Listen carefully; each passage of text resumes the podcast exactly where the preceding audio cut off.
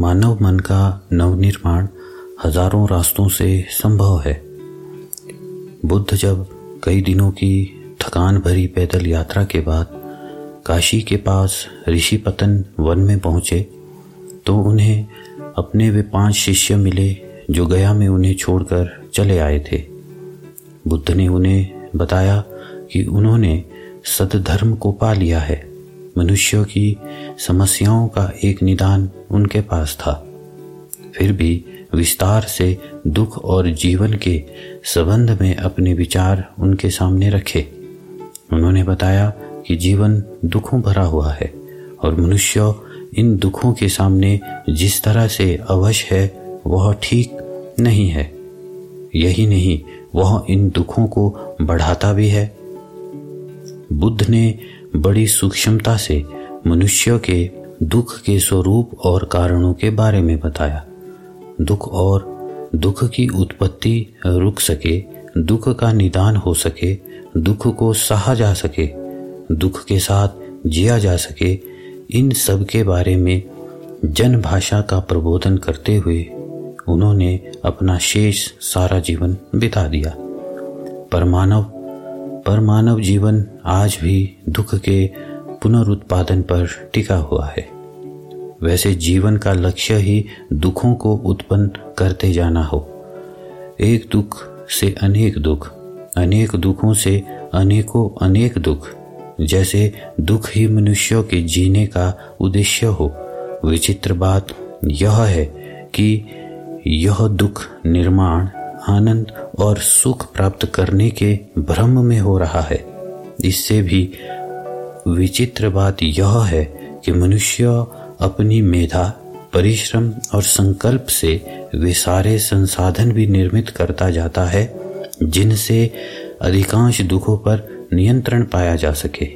फिर भी सबसे विचित्र बात यह है कि जीवन पर इतने नियंत्रण और इतने संसाधनों के बाद भी दुख से मुक्ति तो दूर उसके नए नए रूप बनते गए।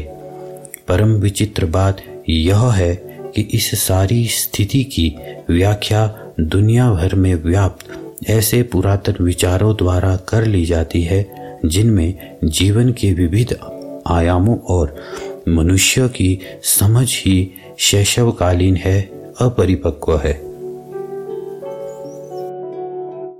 ऐसा क्यों है? बुद्ध जिस काल में खड़े थे, उनके पीछे हज़ारों लाखों सालों का इतिहास था। यह इतिहास प्रकृति से संघर्ष पर और परस्पर संघर्ष का इतिहास था। यह इतिहास सभ्यता निर्माण का इतिहास था। यह इतिहास बचे रहने और बढ़ने का इतिहास था। यह इतिहास साहित्यों की तलाश और आत्म की तलाश का इतिहास था। पर अब जीवन जिस रूप में सामने था, उसमें एक नए मोड़ की ज़रूरत थी। बीते इतिहास ने मनुष्यों के मन और अस्तित्वों को बहुत तोड़ मरोड़ दिया है था। हिंसा और संघर्ष, संपत्ति और स्वामित्व, सत्ता और शक्ति ने उसे जो कुछ भी बना दिया था, वह संशोधन की मांग कर रहा था। समय के इसी बिंदु पर बुद्ध ने मनुष्य के मन में पुनर्निर्माण की एक विराट परियोजना सामने रख दी। यही इतिहास यही इतिहास में बुद्ध का महत्व है। बुद्ध का नाम जिस श्रद्धा, प्रेम और विश्वास से मानव जाति ने संचित रखा है और उसकी कल्पित छवियों में जिस सौंदर्य को वह तलाशती है, वह दरअसल उस मूल भावना के कारण ही है कि मनुष्य कुछ और भी हो सकता है। एक व्यक्ति के रूप में तो वह बहुत बार विलक्षण होने की यात्राएँ करता रहा है, पर एक समुदाय के रूप में उसकी संभावनाएँ विलक्षण है। बुद्ध की यह स्थगित परियोजना हमारे संसार के सामने सबसे बड़ा सवाल है। अमेरिका और समृद्ध पश्चिमी देशों की प्रभुत्व वाली अर्थव्यवस्था के चक्र में फंसती दुनिया, फंसी दुनिया भर की अर्थव्यवस्थाएँ जिस विकास को धर्म की तरह जपते हुए, जिस तरह के देश, समाज और मनुष्यों को मज़बूत करती जा रही है, वह प्रकृति, सभ्यता और जीवन को समापन की ओर ही ले जाएगा।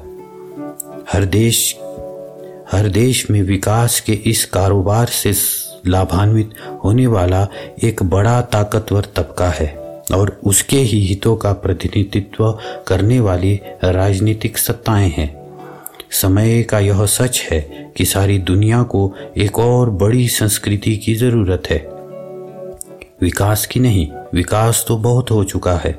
हाँ विकास के पुनर्वितरण, विकास के समाजीकरण की ज़रूरत है। इस विकास के नाम पर जिस तरह की नकारात्मक राजनीति और कारोबार चल रहे हैं, वे मनुष्यों के उस मन को और तोड़ेंगे, नष्ट करेंगे, जिन्हें ढाई हज़ार साल पहले बुद्ध ने टूटा हुआ पाया था। और एक वृक्ष के नीचे अत्यधिक उद्वेलित मन के साथ दिनों चिंतन करते रहे थे। बुद्ध का चिंतन उनके आत्म कल्याण या आत्मोपलब्धि के लिए नहीं था। वह बड़े व्यापक रूप से मन और जीवन की उन दरारों को भरने के लिए था, जिनके रास्ते में दुख प्रवेश करता है। मानव मन का नवनिर्माण हज़ारों रास्तों से संभव है, हज़ारों तरीकों से संभव है। जीवन आज जहाँ खड़ा है, वहाँ यह सबसे ज़रूरी काम है। बुद्ध के लाखों शब्दों में इसकी एक पूरी परियोजना अद्भुत रूप से आज भी प्रासंगिक रूप में जीवित है। आलोक श्रीवास्तव।